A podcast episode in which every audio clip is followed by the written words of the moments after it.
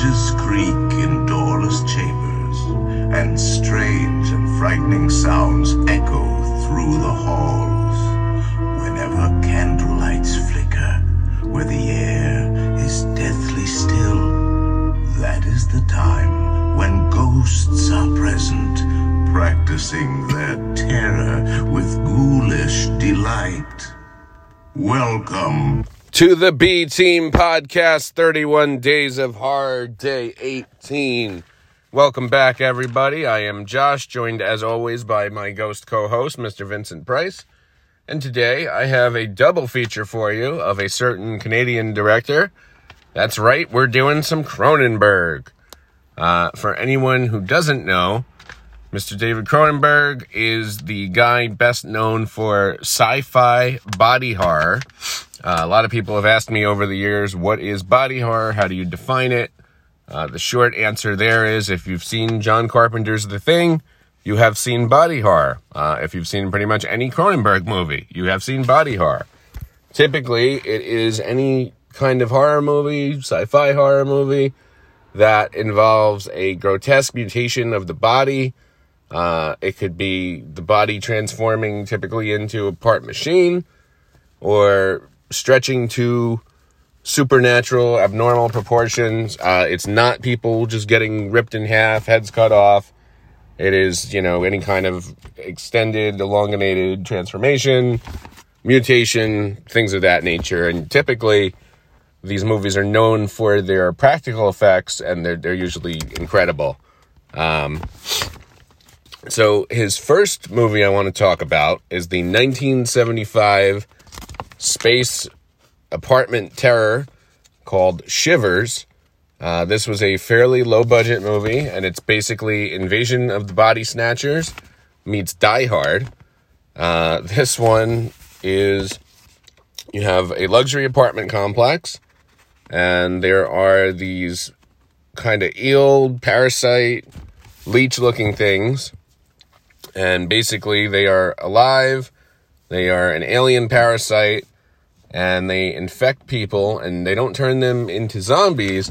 They turn them basically into sex zombies. That's right. These uh, parasites take over, typically in a violent manner, entering through various orifices, and uh, they they cause the infected to go on a sex spree basically passing through this whole apartment building like one alien STD. Uh, this one has a rather extended, I would say, I guess, cameo, but she's almost a guest star from Barbara Steele, who, if you don't know, uh, right behind Janet Leigh from Psycho, she is pretty much the original Scream Queen. And um, she was more active in the 60s, so we don't have a lot of her in the 70s but this is one of her later kind of send off movies before she was, you know, super old and just doing really sad cameo spots. Um, and this one, she's in a bathtub and is attacked by one of these parasites, if you get my drift. Uh, this movie definitely inspired probably almost an entire subgenre uh, and the entire company of Troma. Uh, and it's definitely where Mr. James Gunn got his start because he uh, was inspired and went on to do the movie Slither, which you might have heard of, which is a very, very similar premise. Um, but yeah, this is a you know really fun paced thriller. Uh, it's got tons of body count. Uh, it's got some gore, not really. Lots of nudity, and it's got some really good uh, a lot of character actors of the time. Uh, Lynn Lowry's in this one. And, um, you know, we don't really know who to root for, who's infected, what the score is, how far this infection is spreading. And uh, it's definitely got a memorable finish, to say the least. Uh, this one, of course, had several titles that it was shot under, that it was about to be released under. Uh, but my favorite is, you know, Orgy from Outer Space which pretty accurate, but makes it sound more like a uh, straight up parody porno than it was. But you know, hey. Uh, and then our second Cronenberg movie is Rabid from 1977. This one starring Marilyn Chambers. Um, this one you have a model who's in an accident on a motorcycle. Uh, she's pretty much on death's door and she just got massively fucked up. And as a result, all of her looks are gone. Uh, they do an experimental treatment that might or might not contain another extraterrestrial parasite. Uh, she then is fully healed, as beautiful as ever, and um, this experimental procedure has produced what can only be described as a penis monster that comes out of her armpit. And uh, I know that sounds ridiculous, but in the movie, it's not. And uh, you know, you don't really get a, a, good look at it to see what it is right off the bat.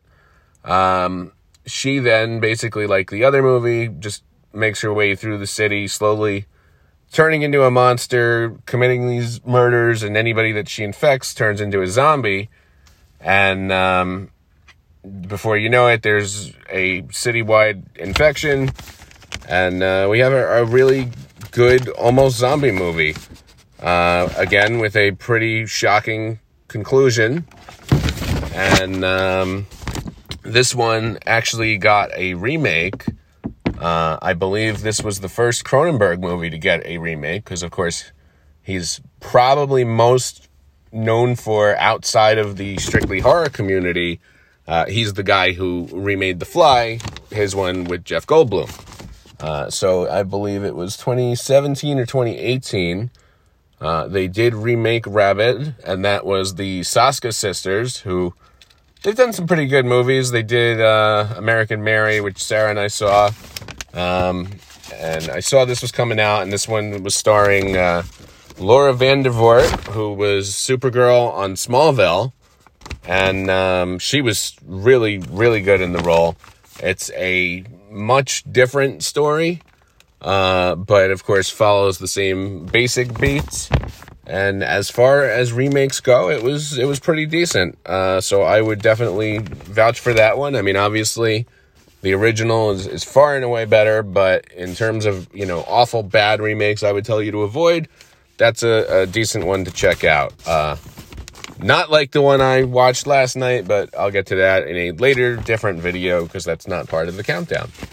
Uh, so, yeah, happy Monday, everybody. We are through another week and uh, more than half of the way through this countdown. So, Halloween is around the corner. I hope everybody who's doing something, has a costume, has uh, plans, and uh, start getting that candy because there are shortages rolling in. On that note, I will catch you all tomorrow.